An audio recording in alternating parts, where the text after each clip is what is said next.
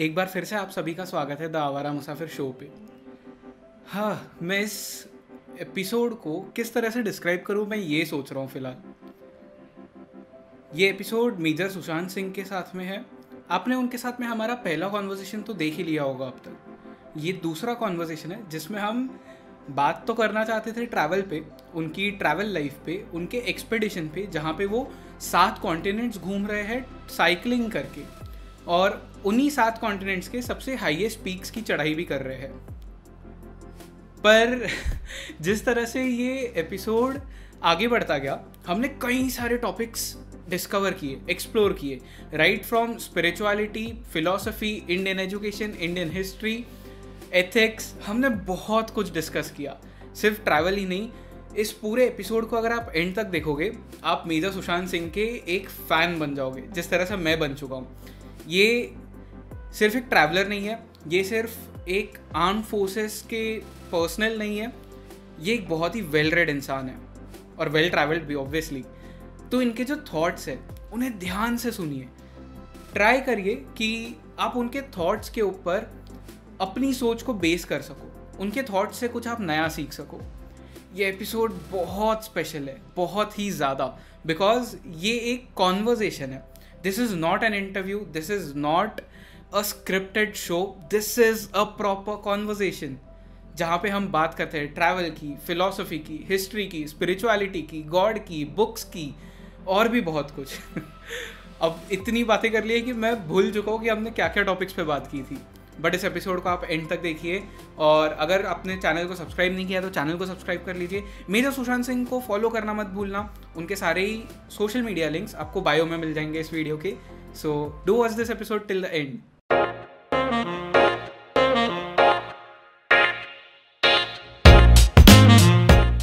So again, Sushant Singh sir, welcome on the show major Sushant Singh sir. तो पिछले episode में हमने बात की अबाउट स्पेशल फोर्सेस के बारे में, हमने बहुत कुछ नई चीज़ जानी।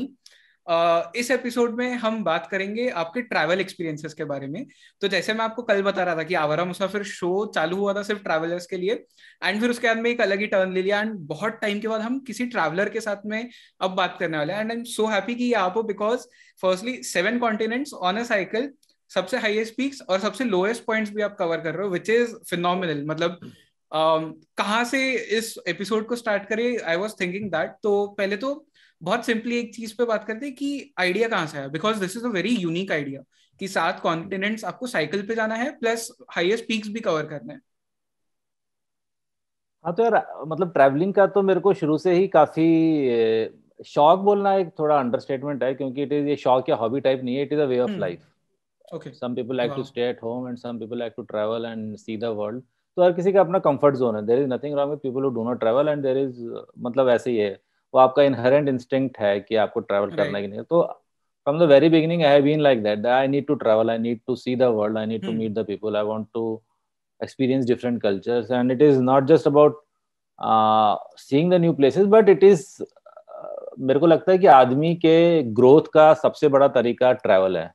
Wow. More than books, it opens up your perception because when you meet different cultures, जो तुम्हारे जो taboos थे, जो तुम्हारे prejudices थे, तुम जाके देखते हो कि मतलब जो हम beliefs जो मान रहे थे, they were mere prejudices, nothing else. Correct. क्योंकि जिनको हमने इतना strict no go zone मान रखा है, वो कई societies में बिल्कुल उससे उन बातों से कोई फर्क नहीं पड़ता है. So it opens up your horizon, it broadens you up, it improves you as a person, and if you are a leader in, जैसे फौज में तो और कमीशन होते ही you are a leader. है ना, तो आपके कई अलग अलग कल्चर, हिंदू, मुसलमान, सिख, ईसाई, सारे कास्ट के लोग हैं, सब हैं. So this travel also gives you a lot of exposure कि how to deal with people from different backgrounds. You can not treat everyone the same way. एक मद्रासी के सामने आप माँ बहन की गाली दे तो उसको आंसू निकलने लगेंगे, और एक पंजाबी को बिना माँ बहन की गाली की बात करो तो सोचेगा तो यार दम ही नहीं है बंदे में, है ना. तो ये बहुत बेसिक सी चीज है, पर ये ऐसी और बहुत सारी चीजें. तो अब ये ट्रैवल का तो था, and in fact I used to read a lot. तो और खासकर माउंटेनरिंग और एक्सप्लोरिंग, जो शुरू के एक्सप्लोरर्स हुआ करते थे, जिन्होंने बहुत ही those people who went into Nanda Devi sanctuary for the first time और ओपन एवरेस्ट रूट, और जो अफ्रीका के कॉन्टिनेंट में गए, डेविड लिविंगस्टोन से लेके Henry Morgan Stanley. So I had a huge collection of books which I always continue, हमेशा मैं पढ़ता रहता था. तो वो दिमाग में तो, and it was just a fantasy, you know, कि यार ठीक है हम कर नहीं सकते, कम से कम पढ़ तो लें. करेक्ट, ऐसी चीजें। तो उसी से एक अपना बहुत सेटिस्फेक्शन और वो मिला करता था कि हाँ यार, some people are really live their lives. तो मैं एक बार इंडियन आर्मी की टीम में था, तो मैं एक माउंट नून चढ़ने गया था। ये जांस्कर की हाईएस्ट पीक है, कारगिल से जब आप अंदर की तरफ जाओ, पदुम वैली की तरफ, तो पीक पड़ती है 87,200 metres high, something like that. So I had submitted and I came down to the base camp and I was making arrangements for rest of the team to come down and then for the vehicles to take us back to Leh। तो एक शाम को मैं बैठा हुआ था, मेरे साथ 3-4 ही बंदे और थे बस नीचे। तो एक साइकिलिस्ट वाला ऐसी कहीं से पता नहीं कहाँ सन्नाटों से निकलते हुए आ रहा था। और सुरू वैली उस टाइम पे बिल्कुल ही रिमोट होती थी, अभी तो काफी डेवलपमेंट हो गया है वहाँ पे। तो मैंने उसको बुलाया, भाई कहाँ घूम रहा है तू साले इधर, बिल्कुल वीरानों में। मतलब कच्ची सी रोड जा रही थी, अभी भी तो कच्ची है वो, लेकिन पक्की हो रही है, कारगिल से लेके पदुम की जो रोड है। तो वो आया, वो तो साला जर्मन साइकिलिस्ट था। तो मैंने उसको बिठाया, चाय वाय पिलाई, खाना। उसने बोला कि मैं कैंप कर लूँ यहाँ पे, हमारे पास मतलब कैंपिंग ग्राउंड थोड़ा सा बड़ा सा ग्राउंड था। मैंने बोला हाँ यार बिल्कुल शौक से वो कैंप कर। तो जब डिनर के टाइम मैंने जब उससे बात करी, तो उसने भाई ने कहीं क्या कहते हैं थाईलैंड से साइकिल करना शुरू किया था। He was a university student. Thailand से साइकिल करते हुए वो म्यांमार आया, म्यांमार क्रॉस करके फिर इंडिया, इंडिया का पूरा साइकिल करते हुए मणिपुर से अंदर घुस के, कलकत्ता से होते हुए पूरा गंगा के साथ साथ साला, फिर लेह लद्दाख होते हुए कारगिल, और Padum was the last destination. मैं सोच रहा हूँ व्हाट बड़ी क्रेजी गाय है। It was 2004 correct. और मैंने सोचा, और तब तो कोई एक्सपोजर नहीं था ना, तब इंटरनेट नहीं था, स्टडी किताबें नहीं थी, आपको तो पता ही नहीं यार ऐसे भी काम हो सकते हैं। तो आई वाज माइटी इम्प्रेस्ड है। और साला अकेले अपने साइकिल पर सब कुछ लाद लूद के चल रहा है साला बंदा। तो फिर तब लगता था ये तो जर्मन लोग हैं साला, वीजा की कोई प्रॉब्लम नहीं है, कुछ नहीं है। और उसको यूनिवर्सिटी से ग्रांट मिला हुआ था ऊपर से सब कुछ करने के लिए। तो अपना कुछ रिसर्च कर रहा था, तो उसने अपनी अंग्रेजी मार रखी थी, ट्रैवल एक्सपीरियंसेस, कल्चर वल्चर जो कुछ भी था। But westerners promote lot of such kind of things, तो उसको पैसे भी नहीं खर्च कर रहा था अपने। तो मेरे दिमाग में हल्का सा अटका हुआ था कि यार व्हाट अ लाइफ यार। और फौज में मैंने 2-3 बार ऐसी कोशिश करी कि ऐसे ग्रैंड प्लान से कुछ बनाया जाए कि फौजी एक्सपीडिशन जाए यहाँ से थाईलैंड, और यहाँ से म्यांमार होते हुए Thailand and further down to Indonesia वगैरह, पर कभी कुछ ऐसा हुआ नहीं। बट अगेन तो फिर वो ऐसी चीजें आई गई हो गई। और फिर जैसे कि मैंने शायद पिछली बार बताया था कि that I ran out of money to sell off my flat और वो सारी चीजें। तो I was doing this job and I was absolutely pissed off and I knew that I will have to leave this place, I can not continue and but what next. जिंदगी ऐसे तो नहीं बिताई जा सकती ऐसे टोटल का काम कर कुरा के। तो then this thing came back to my mind, combined with the fact that when I was travelling in my camper van and I went to the same place where I met the cyclist actually and I camped at the same place अपनी गाड़ी खड़ी करके। Okay। तो तब मेरे दिमाग में ये आइडिया फिर से आया था कि यार अगर if I ditch even my camper van, मतलब एक्सयूवी थी वो, and just travel on cycle, how fantastic it would be। Right। वहाँ बैठे बैठे यार मैंने ऐसी मैप मूप देखना शुरू किया। ऑफिस में काम वाम तो कुछ होता नहीं था ज्यादा, तो वैसे ही मैं मेरी काबिलियत उन्होंने देख ली थी, मेरे से करवाते भी नहीं थे काम। तो तो वहाँ बैठ के मैं मैप वैप देखते रहता था कि यार क्या करें क्या करें। तो ऐसे छोटा सा आया देखें तो यार कि क्या है कहानी। तो मैंने और 2-3 किताबें खरीदी लोगों की, Those Who Had Cycled Around the World, and I started reading and I thought यार it could be done। ऐसा नहीं है कि it cannot be done, it could be done। There are certain issues and limitations, पर हाँ if those biggest was equipment and cycle, चलो वो सारी चीजें थी। But I knew that as far as physical and mental you know faculties are involved, I was no less कि मेरे को इसमें। And I always loved solitude and I always loved to travel, तो वो मेरे को कोई इश्यू लग नहीं रहा था। तो मैंने सोचा यार कि फिर चलो यार फिर करते हैं कुछ लेजेंडरी काम किया जाए। तो मैप मैप देखते रहा मैं ऐसे, मतलब this was a process which lasted for about 5-6 months because it was a big leap to leave your job and to you know jump into an abyss doing a thing which no one has done, you see, without any financial backup और सब कुछ। तो फिर मैंने एक grand plan बनाया यार कि फिर मैंने सोचा साइकिलिंग अराउंड द वर्ल्ड। फिर since I was a mountaineer I thought that might as well climb the highest peak सारे कॉन्टिनेंट के because this has never been done. Correct. हाँ। साइकिलिंग तो बहुत नहीं किया था, there is nothing unique about it and then it has to be. और India में क्या सब लोग ये एक सपोर्ट व्हीकल चलता रहता है पीछे, तो वो मेरे को चीज ठीक नहीं लगती। मतलब वो मेरा पर्सनल ओपिनियन है, नथिंग रॉन्ग अबाउट इट। मेरे को लगता है कि अगर चैलेंज है जो फेस करना है साला सब कुछ फेस करना है। आप ये मत बोलो कि आप सोलो राइड कर रहे हो क्योंकि आप साइकिल पे अकेले बैठे हो, पूछे पीछे एक इनोवा चल रही है जहाँ पे आपका टेंट भी है, खाना भी है, सपोर्ट स्टाफ भी है, ठीक है, जहाँ पे आप रुक रहे हो उसके पहले उन्होंने खाना बना के रखा, फिर बोलो जी you are riding solo, so you are not riding solo यार, ठीक है। तो वो मेरा आइडिया पूरा था कि यार सब कुछ साइकिल पे होगा and I will be absolutely alone. And then this idea of you know going to the lowest tip of the land mass is also, क्योंकि उसके लिए थोड़ा सा एफर्ट और लगाना था. So it was a phenomenal expedition. तो ऐसे करके फिर मैंने धीरे धीरे करके और फिर वो रिजॉल्व मतलब बढ़ता गया and I came to a point कि यार अब तो करना ही है कम वॉट में. तो फिर ऐसे करके फिर चीज हुई और एक बार मैं डिसाइड कर लेता हूँ तो एक अच्छी बात है कि वो मैं कर लेता हूँ. फिर I don't you know think about the financial implications कि आगे मैं क्या करूंगा, ये क्या करूंगा. यार आगे का तो वैसे ही नहीं पता क्या करना है, तो I don't bother too much about my future. अभी मेरे पास इतना पैसा थोड़ा बहुत था कि मैं ये ट्रिप तो कम से कम कर लेता. तो आई थॉट कि आगे की आगे देखी जाएगी, पहले let me start off and see how far it goes and what all I can do and that's how then I landed up in New Zealand. Correct. तो how many places मतलब अब तक कहाँ पे आप कर चुके हो इस expedition को? Yeah, I started from New Zealand, South Island. तो क्योंकि वो lowest tip एक bluff में इनवर कारगिल से नीचे न्यूजीलैंड में, तो I had to go to New Zealand. तो I circumnavigated the entire South Island. I started from Christchurch पूरा नीचे तक आयरलैंड के, फिर from there to the west coast of New Zealand पूरा साइकिल करते हुए ऊपर ब्लैनहाइम तक. From there I went to Australia. Then in Australia I cycled from Sydney to Perth, which is almost 5,000 kilometers. Wow. And I also climbed the highest peak of Australia, Mount Kosciuszko. Uske baad fir I went to Indonesia. Then I went to Malaysia from Kuala Lumpur to Thailand border Langkawi. Langkawi se boat se fir I crossed over to Thailand. फिर not too much of Thailand about 400 kilometres and because 15 दिन का मेरे को visa मिला था, I could not cycle much but then I spend a lot of time in. अब बहुत कम लोगों को पता होगा कि थाईलैंड की एंशिएंट कैपिटल का क्या नाम है. जो 500 साल तक थाईलैंड की कैपिटल थी उसका क्या नाम था? उसका नाम था अयोध्या. Oh wow. और ये हम तक को नहीं पता किसी को. Literally Ayodhya was the name of the capital for 500 years. Like Ayodhya in the same letters and everything. Yeah, they pronounce Ayutthaya, Ayutthya, double Thya, Ayutthaya. और उनके राजा भी सारे Ram one, Ram two, Ram three हैं. करेक्ट है ना. तो when you land at Bangkok airport और सागर मंथन और वो सारी चीजें चल रही हैं. Right right right.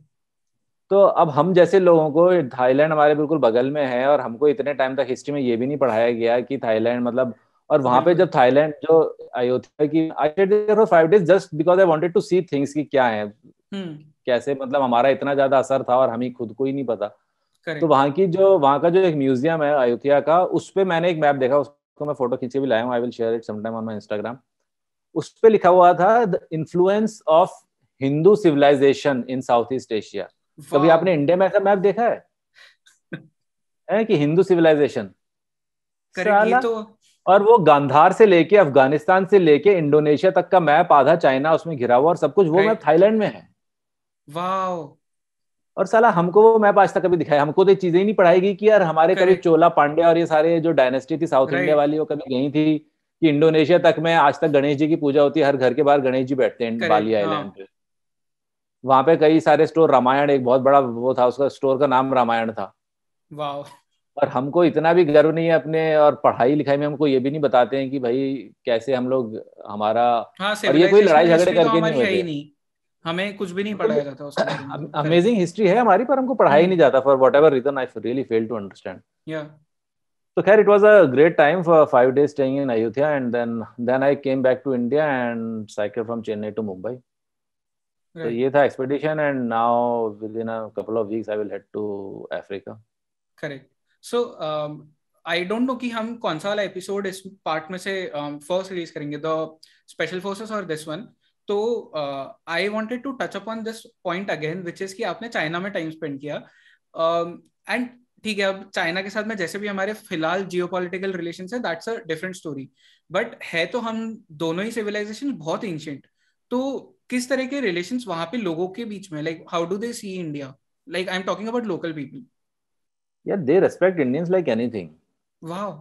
1 year in China was, I was a celebrity यार. वो इंडू बोलते हैं इंडियंस को ना, इंडू. So they actually like have respect for local Indians. They love Indians यार, they love okay. Indians.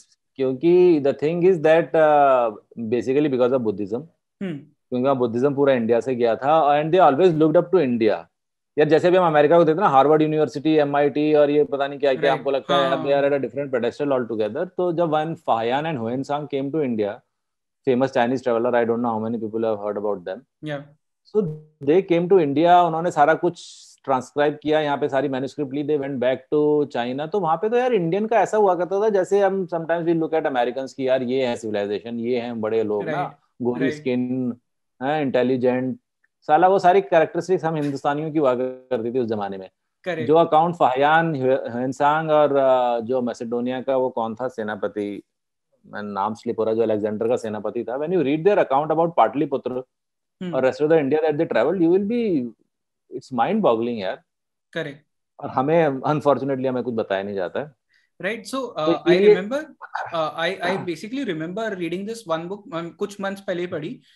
एक historian है Sahana Singh करके, तो उनका मतलब she talks about ancient Indian education, और उस book में लिखा है कि India at a point had 256 proper मतलब जो ये Oxford जैसी universities है वैसी universities थी India में, और चाइना से काफी सारे लोग आते थे पढ़ने के लिए, प्लस जो चाइनीज किंग्स थे.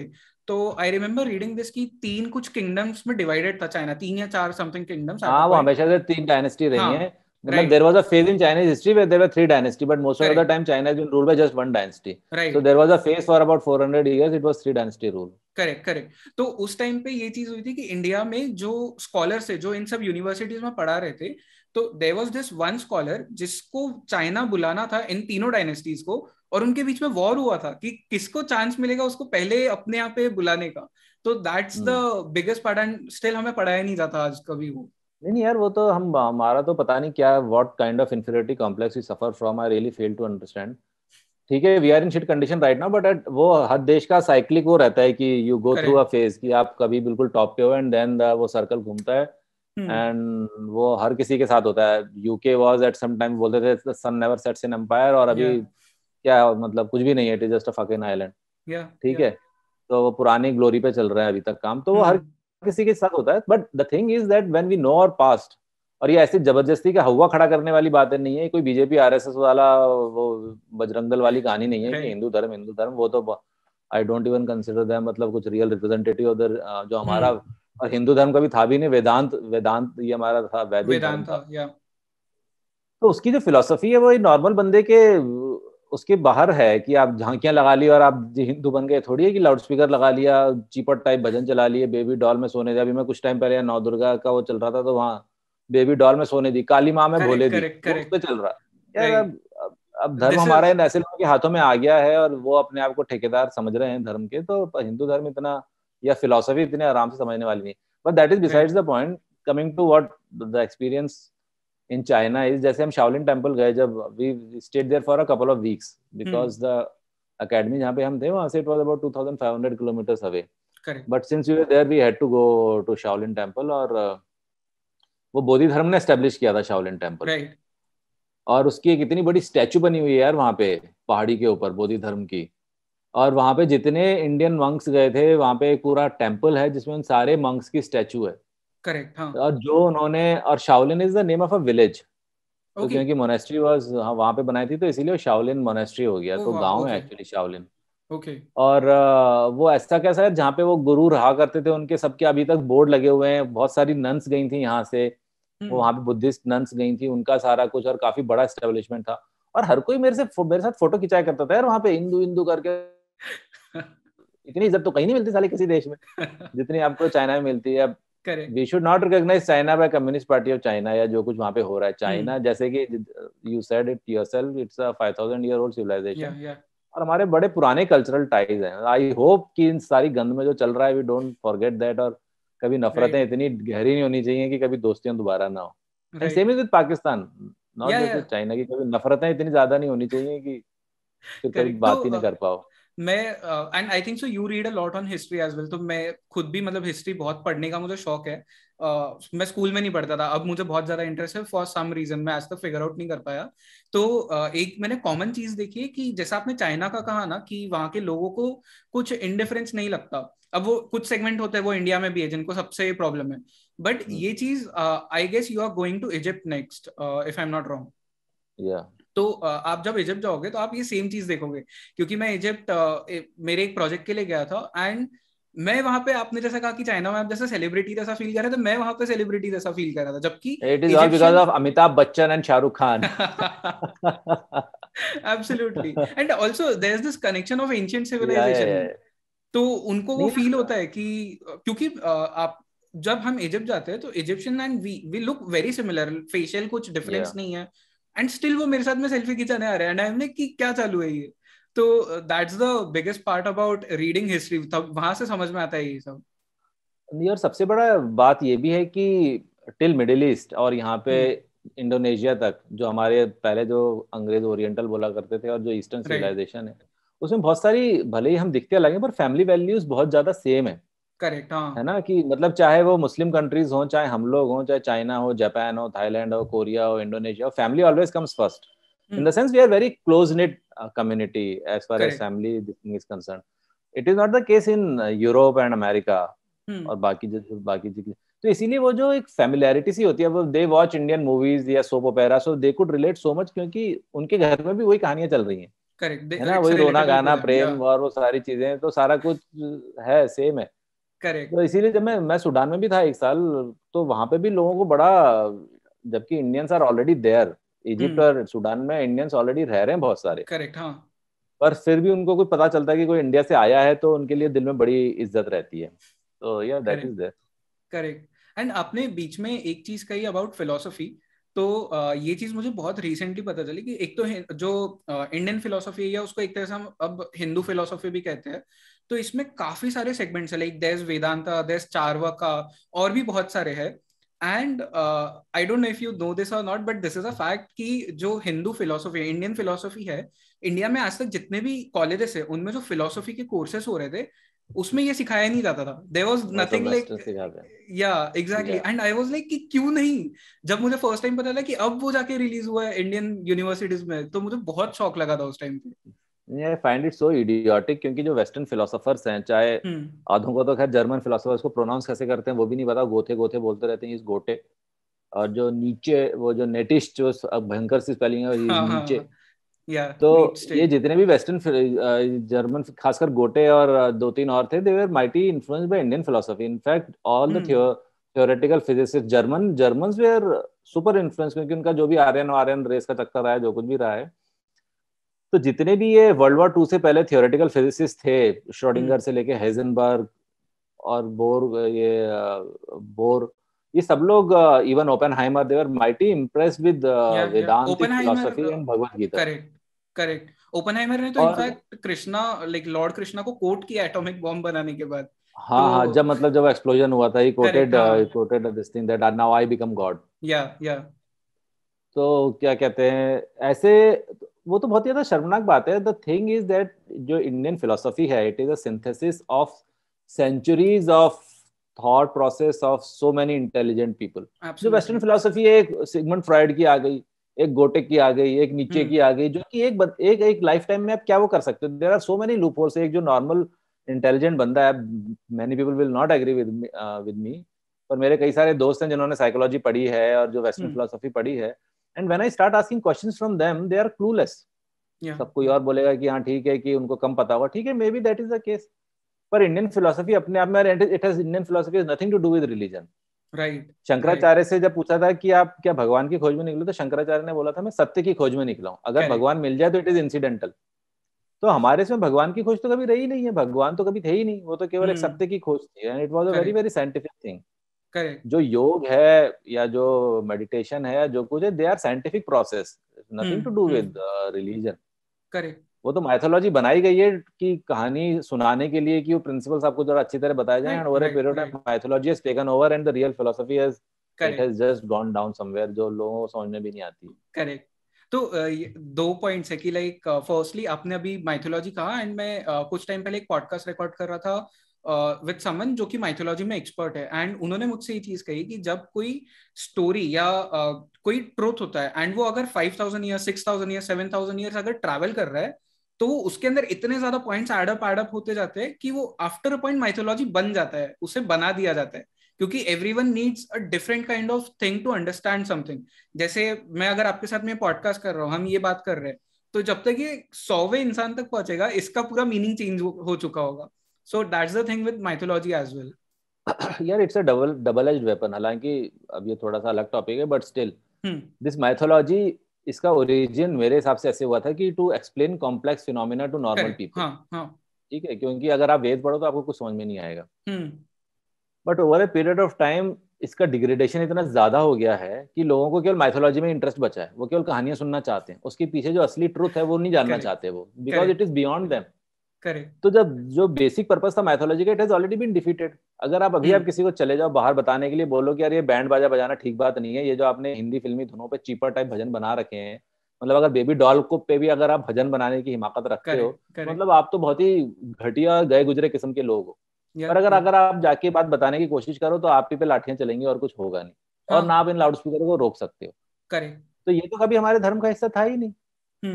हमारे धर्म का अभी क्या हुआ था, हमारे धर्म को डिसेंट्रलाइज कर दिया गया शुरू से. अब यार थोड़ा सा अलग टॉपिक है पर फिर भी बुद्धिज्म के साथ क्या हुआ, वो एक मोनेस्ट्री से जुड़े रहते थे और उनका एक हमेशा एक वो हुआ करता था सेंट्रल फिगर जो हेड होता था, everyone used to look up to them. Right. तो जब ये इन्वेजन हुए सब कुछ हो, जब when monasteries were burn down, तो बुद्धिज्म एकदम से ना एग्जिस्टेंस सर्वाइवल के लड़ाई पे आ गया था कि उसका एग्जिस्टेंस ही खत्म होने वाला था. पर हिंदू धर्म शुरू से डिसेंट्रलाइज कर रखा है. वहां पे कोई ऐसा नहीं है कि यार वही आपको दे रहे, हर घर में मंदिर है. हाँ. हर घर में जिसको जैसी पूजा करनी है करो भैया, 64 करोड़ देवी देवता, पिक एंड चूज कर लो भैया, मेरे को तो ये क्यूट लग रहे हैं, मैं तो इनकी पूजा करूंगा. करेक्ट है. तो इसलिए हिंदू धर्म का एक बहुत अच्छी बात थी, क्योंकि हमको लिबर्टी दी गई थी, भैया आपको जो लगता है करो, आपको किताब में इंटरेस्ट है पढ़ो, नहीं लगता तो उठा के फेंक दो. ये ऐसी कि किताब की सैंक्टिटी कि भैया इसको मानना ही है नहीं तो 50 कोड़े पड़ेंगे, ऐसा हमारा कभी नहीं रहा है. क्योंकि आपका मेंटल टेक ऑफ लेवल और मेरा लेवल बिल्कुल अलग है. तो हो सकता है मेरे को समझ में नहीं है, तो नहीं समझ में आ रहा तो मत समझो यार, क्योंकि समझना जरूरी है, आंखें बंद करके पालन करना नहीं है, इस बात को समझना जरूरी है. बट इसका उल्टा असर अभी हम देख ही रहे हैं, जो हमारे जो धर्म के बुरे हाल हो रखे हैं. अभी आप ये देखोगे कि कहीं पे आपको फुटपाथ पे आप भोपाल आओ तो दुनिया भर के ना अतिक्रमण का सबसे अच्छा तरीका है कि मंदिर बनाओ, अतिक्रमण कर लो और वो गंदे से लाउड स्पीकर लगा देंगे. करेक्ट. हाँ. आप क्या कहते हैं, सिखों में कभी नहीं देखोगे कि फुटपाथ पे गुरुद्वारा बना दिया उन्होंने. आप कभी क्रिश्चियनों में नहीं देखोगे फुटपाथ पे उन्होंने वो बना दिया, चर्च बना दिया है. करेक्ट. तो यार उन लोगों में अपनी सैंक्टिटी इतनी बची हुई कि यार मंदिर या हमारी जो रिलीजियस प्लेस है वो बहुत ही एक सुंदर सी, एक अच्छी सी होनी चाहिए, जिसमें आके कुछ तो ठीक ठाक हो, स्पिरिचुअल एस्पेक्ट होना चाहिए, कुछ हो. ऐसा थोड़ी कि किसी ने भी अतिक्रमण किया, एक मूर्ति लगाई, मंदिर लगा दिया, बच्चे भी उसी के बगल में पॉटी कर रहे हैं. मेरे को तो लगता है कभी यहाँ के वीडियो बना के मैं डालूं कि क्या हालत करके रखी हुई है भोपाल की. और हर जगह लाउड स्पीकर. उन्होंने सुबह से आपके बच्चों को पढ़ना है, आपको मेडिटेशन करना है, कोई लेना देना नहीं, उनका लाउड स्पीकर भोंपू सुबह शुरू हो जाएगा, 3 घंटे चलेगा वो, ऐसी बेबी डॉल टाइप उसमें भजन आएंगे. चलो खैर भी digress anyways. But this is a good topic to get digressed on.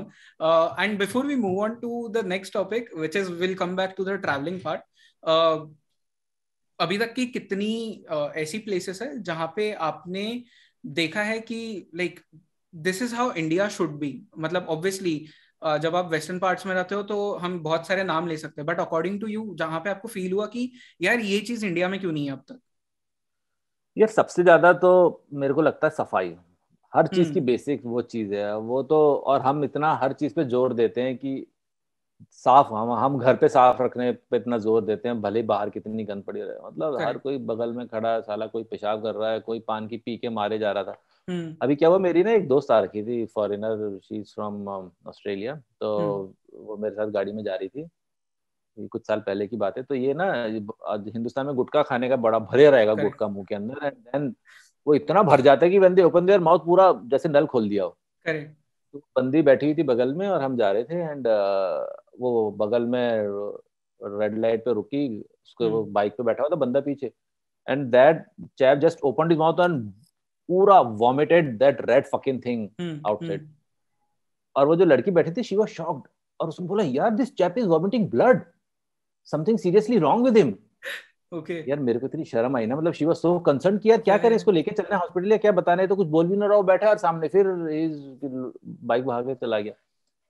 तो मैंने कुछ बोला नहीं उसको तब कि यार मैं क्यों अपनी बेइज्जती कराऊं कि यार क्या, मैंने बोला हाँ यार this chap seems to be in some serious problem. ठीक है यार वो दिखा देगा बंदा उसको, मैं क्या बोलूं कि गंद फैला रखी इन लोगों ने इतनी ज्यादा.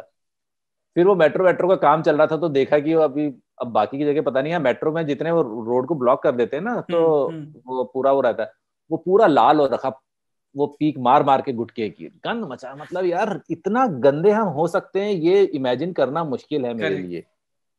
फिर शी ऑल्सो रियलाइज कि वो भाई ये खून नहीं निकल रहा, वो तो फालतू में सिंपैथी दिखा रही है, तो हर जगह लालम लाल हो रखी सारी चीजें। पासपोर्ट ऑफिस भोपाल का पहले इतना गंदा हुआ करता था कि मस्ट 1 सेंटीमीटर की पूरी लेयर जम गई होगी पान की पीकों की ना ऊपर चढ़ते हुए जो स्टेयर गया, मतलब it was such a filthy unhygienic place कि वहां जाना में ऐसा लगता था। और मेरे को ये समझ में नहीं आता क्यों यार हम सब कुछ ये तो कोई बात कर और हम जरा सा कुछ बोले फिर हम बोलना शुरू करते हैं we are 5000 year old civilization.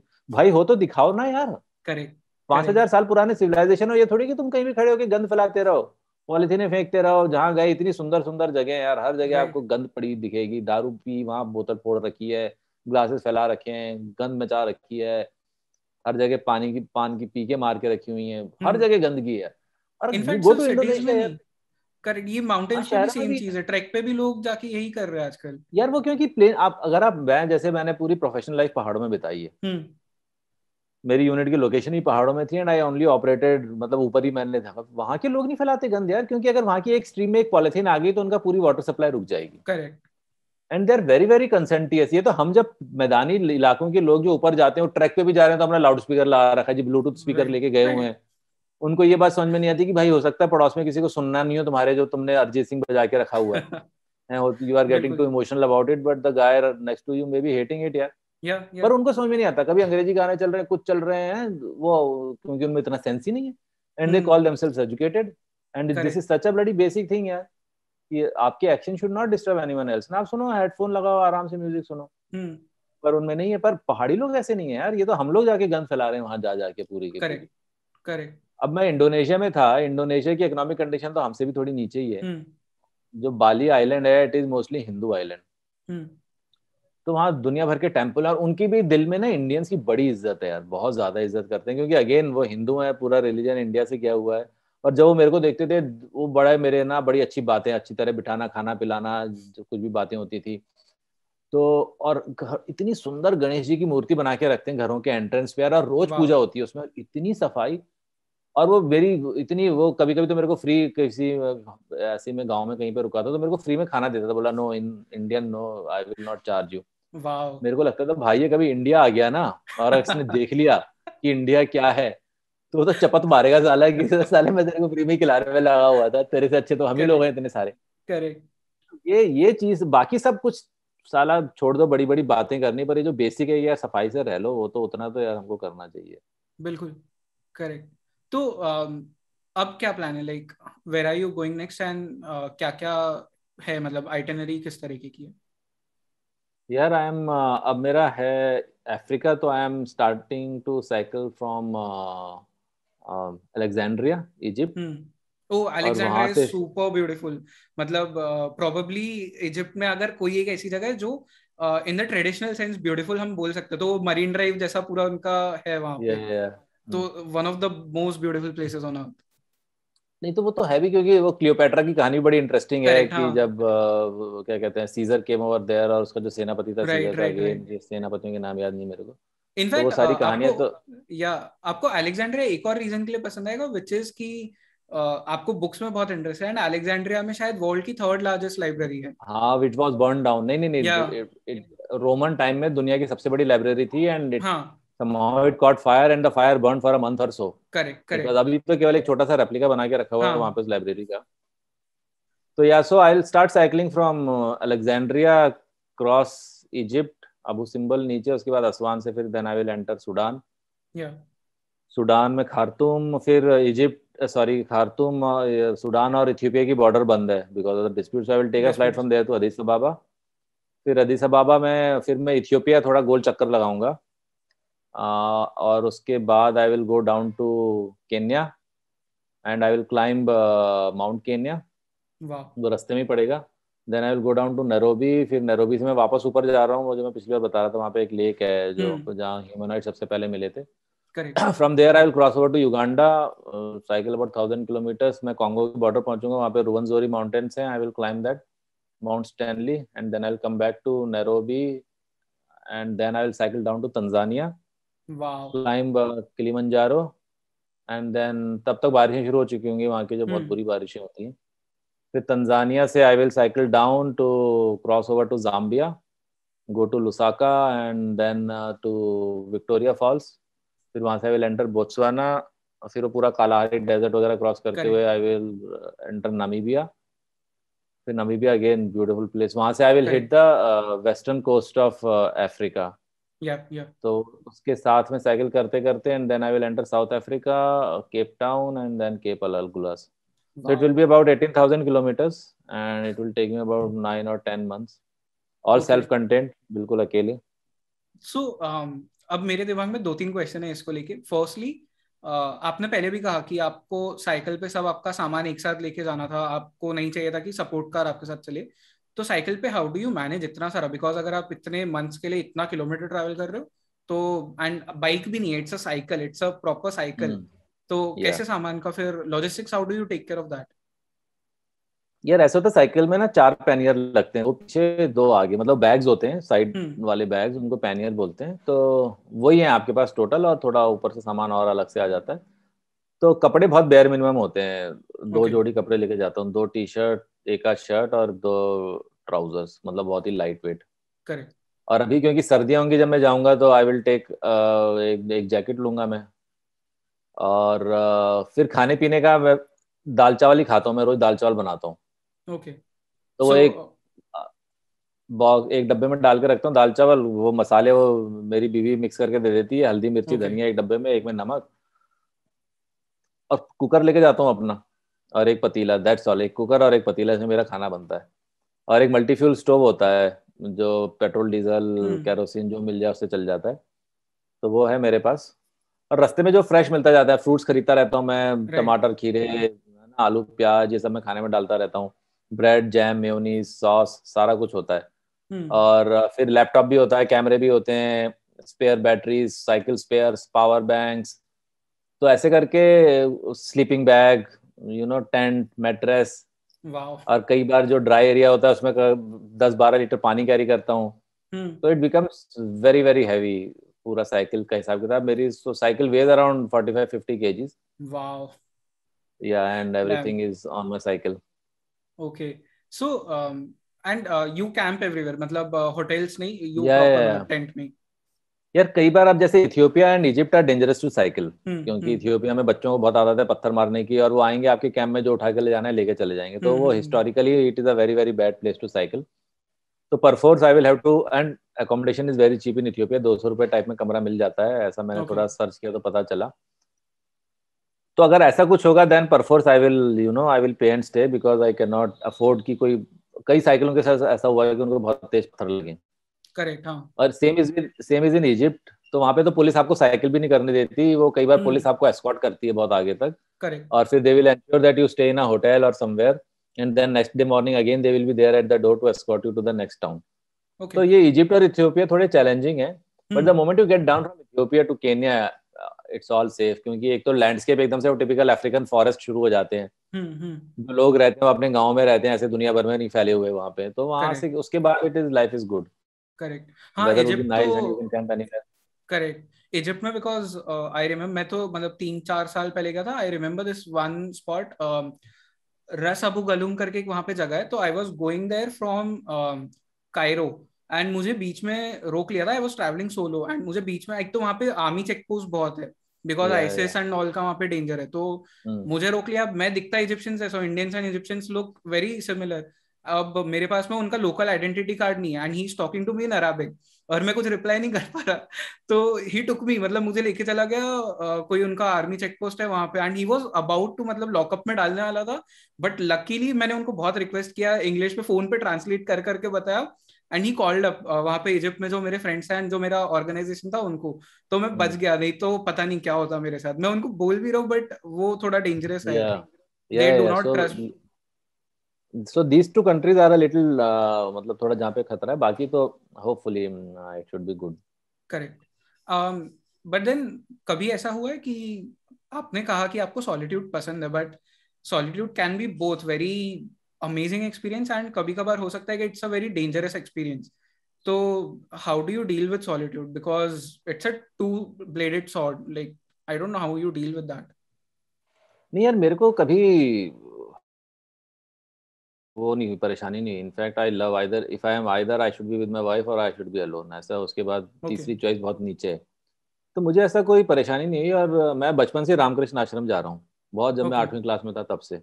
तो मेरा अप्रोच टुवर्ड्स लाइफ यार किया करता था, अब तो साला आदतें खराब हो गई हैं, पर हाँ बेंट ऑफ माइंड अभी भी वैसे ही है कि आइडियाज बड़े क्लियर हैं कि जिंदगी में क्या चीजें पाने लायक हैं और क्या चीजें नहीं है पाने लायक।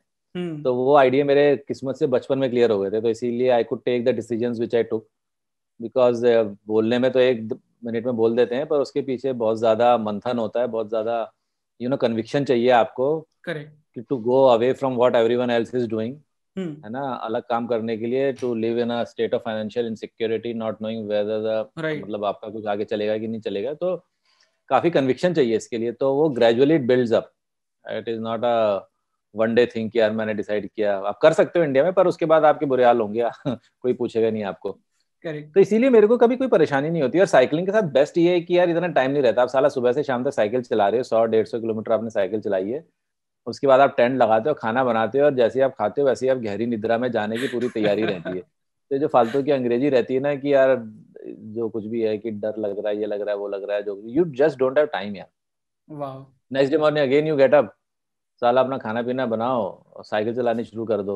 तो काफी बिजी लाइफ है यार, इतना इतनी कोई परेशानी नहीं होती। और हाँ, जिनको सॉलिट्यूड अच्छा नहीं लगता है, they should not try all this things, because as you said it can be a dangerous thing कि आप जंगल में अकेले हो, कोई सैकड़ों, जैसे ऑस्ट्रेलिया जैसी जगह में वहाँ पे तो सैकड़ों किलोमीटर तक कोई नहीं रहता यार, मोबाइल कनेक्शन नहीं है वहाँ पे। तो same must be in Africa की काफी टाइम तक मोबाइल कनेक्शन नहीं होगा, तो अगर आपके घर वाले हैं तो पहले तो उन्हीं की फट जाएगी कि यार बंदे से बात नहीं हो रही इतने टाइम तक, एवरीथिंग इज ऑलराइट। यहाँ रेलवे स्टेशन जाते जाते बंदा 4 बार फोन कर देता है कि हाँ मैं ऑटो में बैठ गया, हाँ मम्मी मैं रेलवे स्टेशन पे उतर गया, हाँ मम्मी मैं ट्रेन में बैठ गया, हाँ मम्मी ट्रेन चल चुकी है।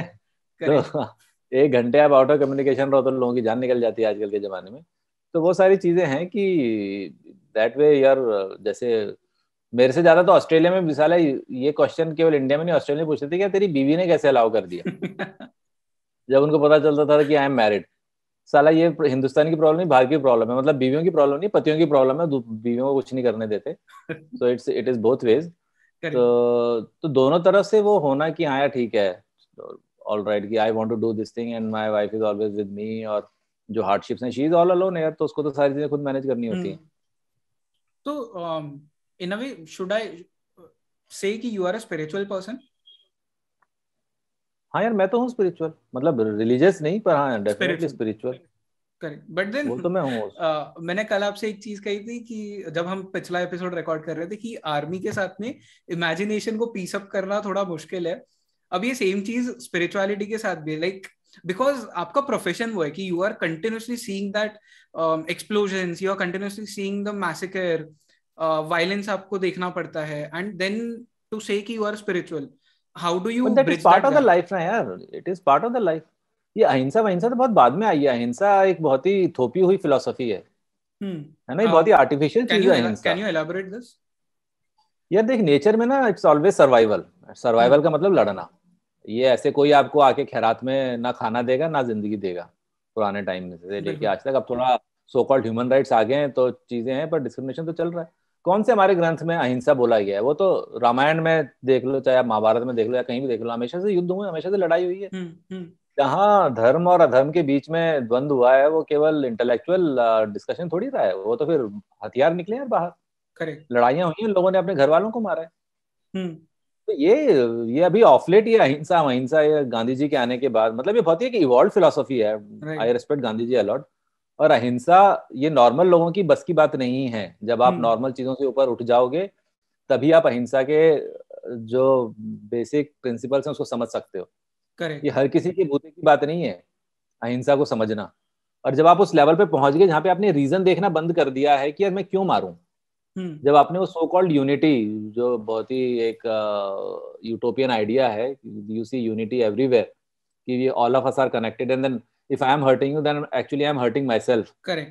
यार ये फिलोसफी पढ़ना बोलना बहुत आसान है, पर समझना तो बहुत मुश्किल है ना। कोई मेरी बीवी को छेड़ के चला गया, मैं सोचूं मैं उसको थप्पड़ मारूंगा तो I will hurt myself.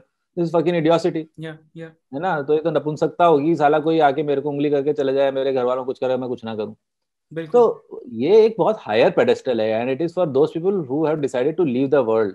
तो if you want to be part of the world, यहाँ पे रह रहे हो तो यहाँ पे साम दाम दंड भेद साला सब करना पड़ेगा अगर आपको सर्वाइव करना है तो, है ना। तो उसमें तो ये अहिंसा वगैरह वाली जो चीजें बहुत बाद में आती हैं, वो no doubt you will reach there, but उसके पहले आपको बहुत सारे यू नो पेजेस क्रॉस करने पड़ेंगे, लेवल्स क्लियर करने पड़ेंगे, तब आप वहां पे जाओगे। It is not for everyone. Gandhi ji के बारे में और बहुत हम तो कभी पढ़ते ही नहीं गांधी जी को यार, कितनों ने उनकी ऑटोबायोग्राफी पढ़ी होगी, कितनों ने महादेव वर्मा ने जो उनके बारे में 5 सीरीज लिखी हैं और प्यारेलाल ने लिखी, कितनों ने पढ़ी होंगी।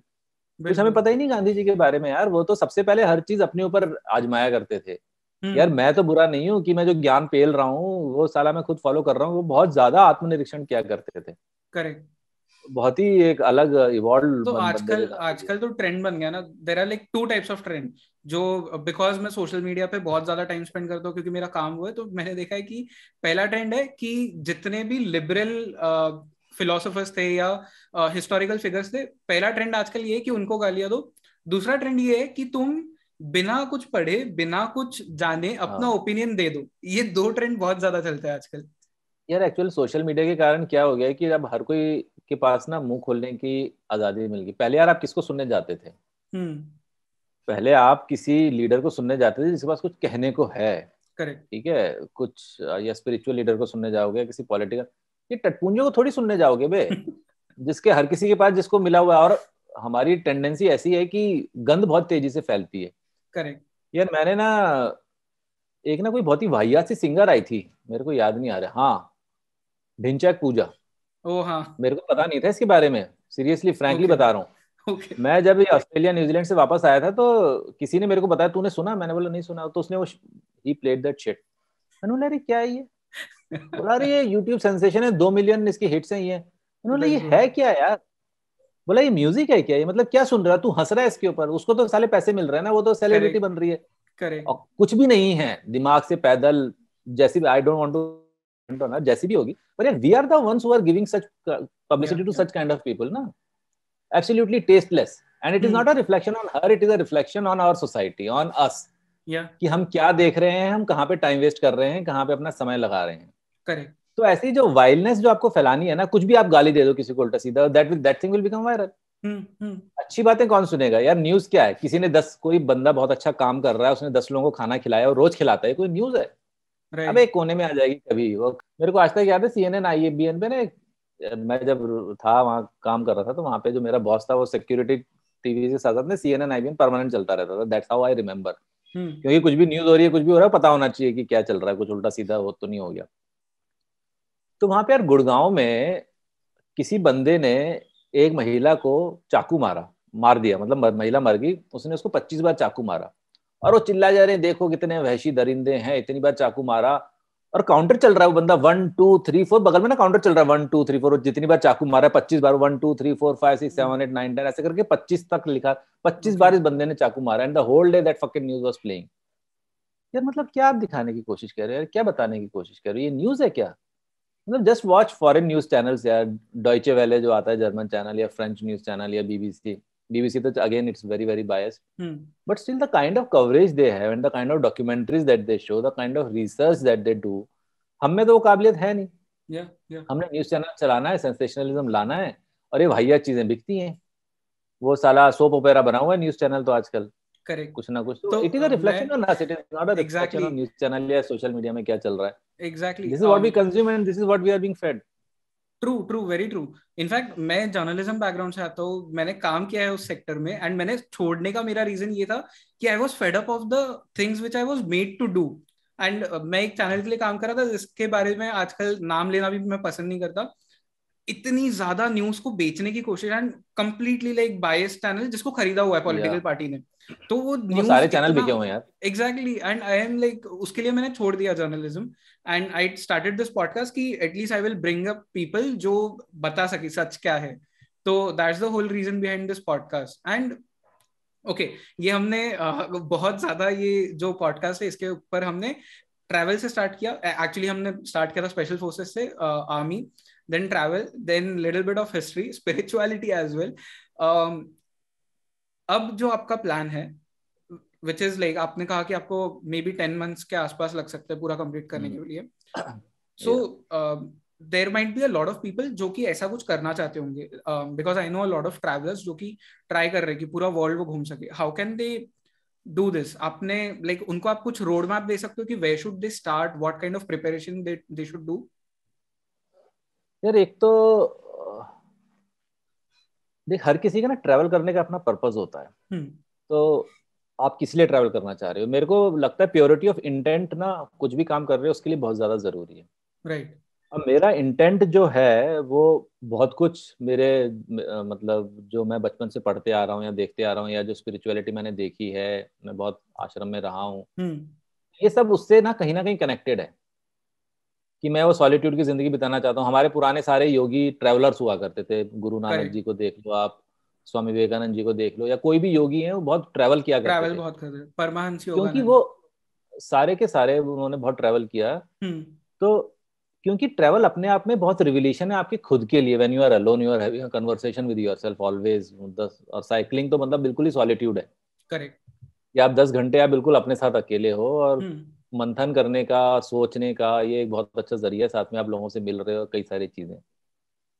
अब जैसे मेरे पास कोई पैसा नहीं था अभी तक, किसी को पता भी नहीं होगा. somehow you came to know about me और ठीक है मेरे से कह रहे हो. किसी को पता है कि मैं 10,000 मतलब इस एक्सपेडिशन पे हूँ, 10,000 किलोमीटर साइकिल चला कर आ चुका हूँ. मेरा वो मुद्दा भी नहीं था ना. मैं फेसबुक पे था, बहुत ही इंस्टाग्राम पे अभी मैंने शुरू किया है बिकॉज आई रियलाइज कि there are so many people. चार, जैसे मैं कल बोला था कि 4 बंदों को भी मैं जो बोलना चाहता हूँ या जो लिख रहा हूँ उससे फर्क पड़े तो इट्स अ ग्रेट अचीवमेंट. कौन बोल सकता है आज के जमाने में कि यार मेरे कारण 4 लोगों की जिंदगी बदल गई या उनको मोटिवेशन मिला कुछ करने का जो झिझक रहे थे करने से. So that is, publicity is not at all the aim for me कि लोग मेरे को जाने पहचाने और बोले अरे बेटे क्या घूम कर आया, अरे गजब का बंदा है, ये है वो है वो. उसमें मेरे को कोई अठन्नी भर का इंटरेस्ट नहीं है. पर हाँ, किसी को पता चल गया कुछ है तो बहुत अच्छी बात है यार. तो इसलिए इस बार मैं थोड़ा सा किस्मत से मेरे को दोस्त अच्छे मिल गए हैं जो थोड़े जो इस बार बड़े लेवल पे करने की कोशिश कर रहे हैं. They are planning to start my YouTube channel, maybe podcast और स्टफ लाइक दैट कि मैं रोज कुछ ना कुछ हर ऑल्टरनेट डे कुछ अपलोड करता रहूं ताकि लोग देख लें, है ना. क्योंकि ये बहुत ही एक यूनिक चीज है specially for an Indian to do this kind of a thing. अब जो बाकी के जो ट्रेवलर हैं जो करना चाहते हैं, तो आप किस लिए ट्रेवल करना चाहते हैं सबसे बड़ा क्वेश्चन है. Being a tourist and being a traveller are two very different things. कि आपने केवल पासपोर्ट पे स्टैंप लगवानी है कि यार आप गए इजिप्ट, कैरो गए, वहां के बाजार घूमे, वहां से ट्यूनिशिया चले गए, मोरक्को चले गए, बोला जी अपन तो 4 देश घूम कर आ गए. तो उसके बारे में मैं कुछ ज्यादा नहीं कह सकता. आप ठीक है, वो भी बहुत अच्छी बात है, कुछ नहीं करने से कुछ अच्छा है. पर आप जो कर रहे हो वो आप इंतजार मत करो कि एक बहुत अच्छा समय आएगा और तब मैं करूंगा. करेक्ट. रिस्पॉन्सिबिलिटीज हैं, कुछ है वो अलग बात है, but other if that is not the issue तो यू शुड जस्ट, क्योंकि there will never be a perfect time, there will never be a thing कि जहाँ पे आपने सारी कंटिजेंसी कैटर कर ली है and you are absolutely ready. Absolutely. तो आपके दिमाग में आया आप करो थोड़ी बहुत जो कुछ भी बेसिक प्रिपरेशन. अब ये नहीं कि आप साइकिल चलाना चाहते हो और मोटे से हो रखे हो और 5 किलोमीटर आपसे साइकिल नहीं चलाई जा रही और जब बोलो कि I will go cycling around the world, तो वो गलत बात है. You will only screw yourself. तो इसीलिए कोई भी, in fact not just about travelling but whatever dream you have, failure का डर तो कभी दिमाग में होना ही नहीं चाहिए. You may fail, that is besides the point, but at least you should give it a try. वो सेटिस्फेक्शन होना चाहिए यार मैंने ट्राई किया और मैं फेल हो गया हूँ, ठीक है, उसमें कोई परेशानी नहीं है, but you have to give it a try.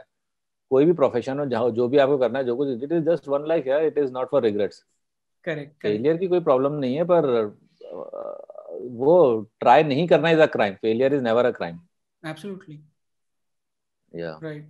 अब मेरे दिमाग में क्वेश्चन ऐसा फट रहा है, पर हमने कल भी एक पॉडकास्ट रिकॉर्ड किया एंड आज भी हम कर रहे हैं, तो I don't want to take up a lot of your time, but कोई इशू नहीं, पूछ नहीं. वो ऐसे क्वेश्चन है कि हम अगर वो डिस्कस करने लगे तो हर एक के लिए एक पॉडकास्ट अलग से करना पड़ेगा, बिकॉज आई फील कि आपके जो थॉट्स हैं उनके साथ मैं काफी ज्यादा रिलेट कर पाता हूँ, बिकॉज मैं इन अ वे उन सब चीजों के बारे में सोचता हूँ कभी कभी, about like history, philosophy, and क्यों चीजें जिस तरह से है उस तरह से हो रही है. बट जैसे मैंने पिछले पॉडकास्ट में भी कहा था कि आपके साथ मुझे 10 या 11 पॉडकास्ट करने पड़ेंगे अगर हमें सब कुछ कवर करना है तो, but and I am sure हम वो करेंगे. बट बिफोर दैट, बुक्स, आपने मुझे कल कहा कि आपने आज तक बुक्स में बहुत इन्वेस्ट किया है, एंड आई थिंक आपने कहा कि 4 to 5 लाख आपने बुक्स में इन्वेस्ट किया है सिर्फ. तो I want to know about this story, because मुझे बुक्स से कुछ ज्यादा प्यार है. तो कैसे चालू हुआ ये, like how did you end up reading books? यार ये तो बिल्कुल बचपन से ही था. मेरे को अभी तक याद है कि जैसी 2 महीने की छुट्टियां हुआ करती थी, अब हमारी 2 महीने की छुट्टियां तो आई वाज बोर्न इन 77. ठीक है। तो जब हम छोटे बच्चे थे तो 88 जब पढ़ने वाली हालत में आया, जब हमको रोज पढ़ना था तो 88 89 टाइप से हमने पढ़ना शुरू किया। और तब तो कुछ भी नहीं होता था, टीवी टूवी भी कुछ नहीं था, करेक्ट ना, कोई मोबाइल नहीं। संडे को टीवी पर 2-3 घंटे के लिए कुछ प्रोग्राम आया करते थे। तो अभी तक मेरे को याद है जैसी 2 महीने की छुट्टी हुआ करती थी, मेरा जो सबसे पहला काम होता था 6वीं क्लास बल्कि 5वीं क्लास से, वो था सी राजगोपालाचारी का महाभारत का हिंदी का ट्रांसलेशन। तो वो मैं पढ़ा करता था, और वो पढ़ना मतलब ऐसा लगता था कि हाँ भाई गर्मी की छुट्टियां शुरू हो गई हैं, वो बैठ गए। और साथ में मतलब हमारे पास कुछ ही कॉमिक्स थी, फैंटम और फ्लैश गॉर्डन और गार्थ और ये जो आया करती थी, इंद्रजाल कॉमिक्स तब आती थी।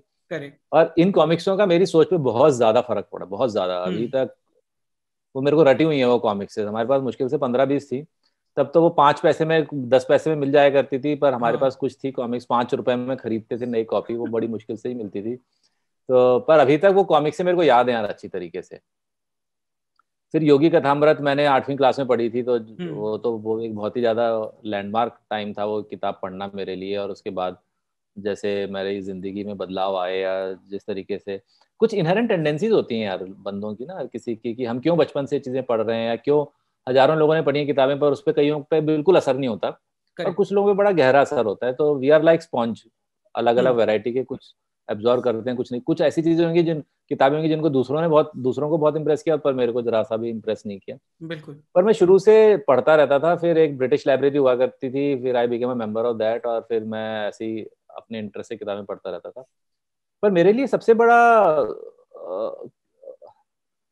समय गुजारना तो मैं नहीं बोलूंगा, पर इन्वेस्ट करने का सबसे बड़ा तरीका था पढ़ना। मेरे को इसका अल्टरनेटिव आज तक नहीं मिला है, और इसीलिए अभी भी मेरा ना कोई नेटफ्लिक्स का सब्सक्रिप्शन है, ना मेरा कोई हॉटस्टार का सब्सक्रिप्शन है, कुछ भी नहीं है। राइट, बीच में लिया था नेटफ्लिक्स का 1-2 सीरियल देख के मैंने छोड़ दिया, क्योंकि turn out to be a huge waste of time. There are few good things as well, I won't say it is all shit, but then I realise कि at the end of the day the time is just going down the drain यार। I am not improving myself, I am not learning anything new, और वैसे ही दिन में time इतना कम होता है। There is a huge stack of books that I still have to read. और धीरे धीरे पढ़ते पढ़ते ना, व्हेन यू स्टार्ट रीडिंग, जैसे तू बोल रहा था मैं स्कूल में नहीं पढ़ता था क्योंकि एनडीए जाना था। मैंने बोला यार क्या साला पढ़ाई करनी है, 10वीं तक का सिलेबस आया करता था तो मेरे इतने बुरे हाल है। मैंने पीसीएम लिया था, मेरे को आज तक ऑर्गेनिक इनऑर्गेनिक केमिस्ट्री का अंतर नहीं पता, भूल चुका हूँ मैं क्या साली organic inorganic chemistry, differential integral calculus कुछ नहीं पता यार क्या था, मतलब it is such a blank 11-12 की पता ही नहीं क्या है। बट ऑफलेट जब मैंने पढ़ना शुरू किया तो फिर I got into theoretical physics, तो ब्लैक होल से लेके थ्योरी ऑफ रिलेटिविटी से लेके मेरे पास बहुत भयंकर कलेक्शन है इन सारी चीजों का।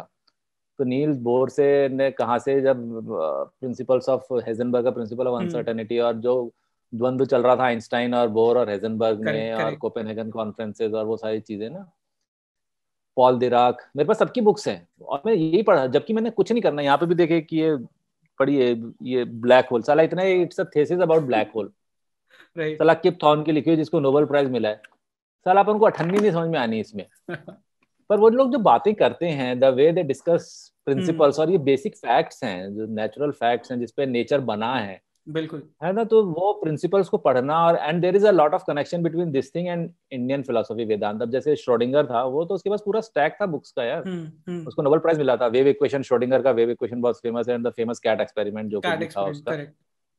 तो ऐसी कई सारी चीजें हैं, और ही कोटेड मैसिवली। और उसकी एक बुक है what is life, which inspired a whole generation of scientist, whole generation of youngsters to pick up science. उसकी 1925 में बुक पब्लिश हुई थी, और उसमें आधी किताब में you will find so many quotes from Vedanta and Bhagavad Gita, क्योंकि they were exploring the basic principle what is life, कि लाइफ कहाँ से आई है, हु आर वी। और ये हमारी फिलोसफी का एक बेसिक टेनेट रहा है कि यार ये एक्सप्लोर करना है कि हु आर वी, हम कहाँ से आए हैं। करेक्ट। तो there are so many similarities इन सारी चीजों के चलते। फिर ऑफकोर्स एक्सप्लोरेशन और एक्सपेडिशन का तो मेरे पास काफी अच्छा कलेक्शन है। तो Eric Shipton, Bill Tilman, I don't know whether you have heard of them, legendary mountaineers who open Nanda Devi. तो मेरे पास उनका पूरा कलेक्शन है शिप्टन और टिलमैन का, और इस तरीके से बहुत सारा। So from I read one book and I get 10 books out of it, क्योंकि उस बंदे ने किसी और बंदे को कोट किया तो I will buy his book as well. फिर उस बंदे ने किसी और को कोट किया, तो ऐसे करके। अब अफ्रीका जाने से पहले मैंने इतना कुछ पढ़ लिया है। अब जैसे वो था फ्लॉबर्ट, गुस्ताव फ्लॉबर्ट, एक फ्रेंच वो था बंदा, वो 1800s में इजिप्ट में जाके रहा था। फिर ऐसे करके कई सारे मेरे को, और मैंने पुराने लोगों के निकाले जिन्होंने अफ्रीका का पुराना डिस्क्राइब किया है कैसे अफ्रीका हुआ करता था, so that I could relate जब मैं वहां पे जाऊं और जब चीजों को देखूं कि हाउ थिंग्स हैव टर्न्ड। तो जब मैं न्यूजीलैंड ऑस्ट्रेलिया गया था उसके पहले भी बहुत पढ़ के गया था मैं, ऐसे नहीं कि उठाई साइकिल जी चल पड़े। अभी तो ये इम्प्रॉम्प्टू सा प्लान बन गया तो मैं उतना अपने आप को पढ़ाई की तरफ से प्रिपेयर नहीं कर पाया हूँ, पर मैंने पहले से ही काफी ज्यादा पढ़ा हुआ है कि वैली ऑफ किंग्स कैसे डिस्कवर हुई थी। एक इटालियन बंदा था जिसने सब कुछ ढूंढा था, अबू सिम्बल का टेम्पल उसने ढूंढा था, कारनाक का टेम्पल उसने ढूंढा था, and such bloody interesting stories, and this is what makes the travel. ऐसे नहीं कि आपने अबू सिम्बल का टेम्पल देख लिया या फिले का टेम्पल देख लिया, उसको उठा के लोगों ने कहीं डाल दिया, but you do not know the history. Architecture के साथ if you know the history then you can really relate and यार कि क्या हुआ है, हुई हैं चीजें। तो इसीलिए वो अब एक चीज से दूसरी चीज डाइवर्सिफाई होती जाती है और बुक्स आती जाती हैं, और एंड आई डोंट माइंड इतना। अब तो मैंने किंडल पे लेनी शुरू कर दी because I run out of space to keep the books. तो but yeah it is one of the best things that people can do, right. And आपने दो बहुत इंटरेस्टिंग पॉइंट्स यहाँ पे किए। फर्स्ट वाला था कि आपने कहा कि कुछ लोग होते हैं जिन्हें कुछ स्पेसिफिक टॉपिक्स में बहुत ज्यादा इंटरेस्ट होता है, एंड मैं रिसेंटली एक बुक पढ़ रहा था, आपने भी शायद इसके बारे में सुना होगा या पढ़ा होगा, which is conversations with God. तो आई फॉरगॉट द ऑथर का, Neale Donald Walsch if I am not wrong. तो उस बुक में this guy is talking with God and God tells him कि कुछ लोगों का इंटरेस्ट हर चीज में ज्यादा होगा बिकॉज ह्यूमंस जो है there's a continuous evolution going on। तो जैसे इस लाइफ में आप हो, if you believe in rebirth, तो next life में जब तुम आओगे इस लाइफ का कुछ ना कुछ तुम अपने साथ में कंपोनेंट उस लाइफ में लेके आओगे। तो that's why it's so easy to learn something जो इस लाइफ में तुम नहीं सीख पाए थे, वो दूसरे लाइफ में जाके तुम्हारे लिए बहुत easy बन जाता है। And the second thing is कि आपने कहा कि श्रोडिंगर की बुक में there are a lot of quotes from Vedanta and Bhagavad Gita। And for a matter of fact, recently there were 3 or 4 researchers, scientific researchers, Kolkata में वो Covid के ऊपर शायद रिसर्च कर रहे थे, एंड उन्हें एंशिएंट कुछ पेपर्स मिले जब वो रिसर्च कर रहे थे। एंड दोज एंशिएंट पेपर्स जब उन्होंने उसके ऊपर रिसर्च किया, उसको ट्रांसलेट किया, तो पता चला कि that was a manual to use the weapons which were used in Mahabharat. I don't know ये इसमें अब कितना ज्यादा अब तक उन्होंने और उसमें मतलब रिसर्च किया है, बट 3 या 4 मंथ पहले ही न्यूज आई थी एंड तब मुझे पता चला था कि okay so everything is connected somewhere, सिर्फ टाइम के साथ में हो गया। हमारे साथ प्रॉब्लम ये है कि हम ना रिसर्च नहीं करते अच्छी तरीके से, तो ये इसीलिए ना फिर वो हवाबाजी बन जाती है। Correct. And we have since many centuries we have lagged in this aspect कि हम कुछ करते हैं, हम उस पर रिसर्च नहीं करते हैं, हम उसको डॉक्यूमेंट नहीं करते हैं और हवाबाजी करके छोड़ देते हैं। ये जो कन्वर्सेशन विद गॉड वाली बुक बोली, मेरे को ना इस बेसिक आइडिया से प्रॉब्लम है भाई, those are his own ideas, it is not his conversation with God। ठीक है, तो तुम अपने आइडियाज प्रेजेंट कर रहे हो, तुम गॉड को मत खींच के लाओ बीच में, क्योंकि गॉड क्या है उसकी ये तो पता ही नहीं कि गॉड है भी कि नहीं है, और अगर है तो उसकी सोच इतनी ज्यादा वास्ट होगी कि हम सब मिलके भी we will still be 0.0000001%। Correct. तो we cannot really know कि what is the scheme of thing है कि ये नेचर कैसे काम कर रहा है, कि हम जो कर रहे हैं, जो जिसको हम अच्छा बोल रहे हैं वाकई में अच्छा है कि नहीं है, जिसको हम बुरा बोल रहे हैं वाकई में बुरा है कि नहीं है। विवेकानंद ने बोला है कि अगर तुमको असलियत पता चल जाए ना नेचर की क्या है, you won't be able to handle it, मतलब इट इज इतनी विकृत है कई जगहों पे। करेक्ट। तो हमें तो असलियत पता ही नहीं यार क्या है। तो अब जैसे कन्वर्सेशन विद गॉड होगी तो मैं उसको साइड में कर दूंगा, वो भी एक वेस्टर्नर ने जिसने कुछ गॉड को ढूंढने की भी कोशिश नहीं करी होगी। ठीक है, आप अपना बताओ यार आपके क्या विचार है। करेक्ट। तो मैंने ये बुक इसी स्पेसिफिक रीजन के लिए उठाई थी बिकॉज मैं हिंदुइज्म के ऊपर रिसर्च कर रहा था कि कहाँ से स्टार्ट हुआ था, एंड पता नहीं मैं कैसे रिसर्च करते करते काफी सारे बुक्स के बाद में इस बुक पे पहुंचा। एंड आई वो उसका बेसिकली द प्लॉट इज कि एक वो जो राइटर है उसके लाइफ में बहुत कलेश हो चुके हैं, जितने प्रॉब्लम्स होने थे सब हो चुके हैं, वो लेटर लिख रहा है गॉड को, एंड देन वो लिखना बंद कर देता है एंड फिर अचानक से उसका हाथ चलने लगता है, एंड उसने जो भी लिखा था ऊपर गॉड को, गॉड अब रिप्लाई कर रहे उसके ही through, and he is talking about a lot of things. मैं को पता नहीं अब ये सच है या नहीं, उसके साथ में हुआ है नहीं, बट उसने बहुत बुक्स बेच दी ये बोल के, 4 उसने कॉपीज निकाली अलग-अलग। तो ये तो हां काफी बुक्स बेचने, बट उसमें हो सकता है किताब भी अच्छी हो, पर हां नहीं इट्स अ गुड बुक। अगर आप स्पिरिचुअलिटी में हो तो आई डोंट नो अब आपको बिलीव करना है नहीं, that's a different aspect, but जो बातें लिखी है somewhere it make sense, somewhere like not completely face value पे नहीं ले सकते।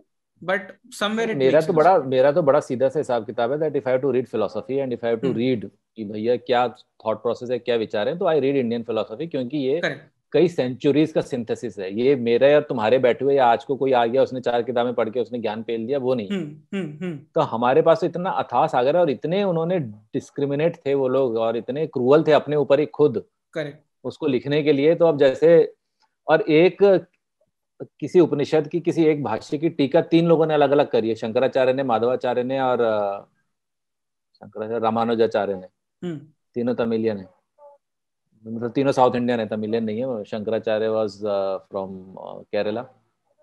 तो एक ही चीज की 3 लोगों ने इतनी अलग अलग टीका करी है और उसको उतना ही उन्होंने डीप में जाके एनालिसिस और सिंथेसिस करने की कोशिश करी, that it leaves you just, मतलब इट्स माइंड बॉगलिंग।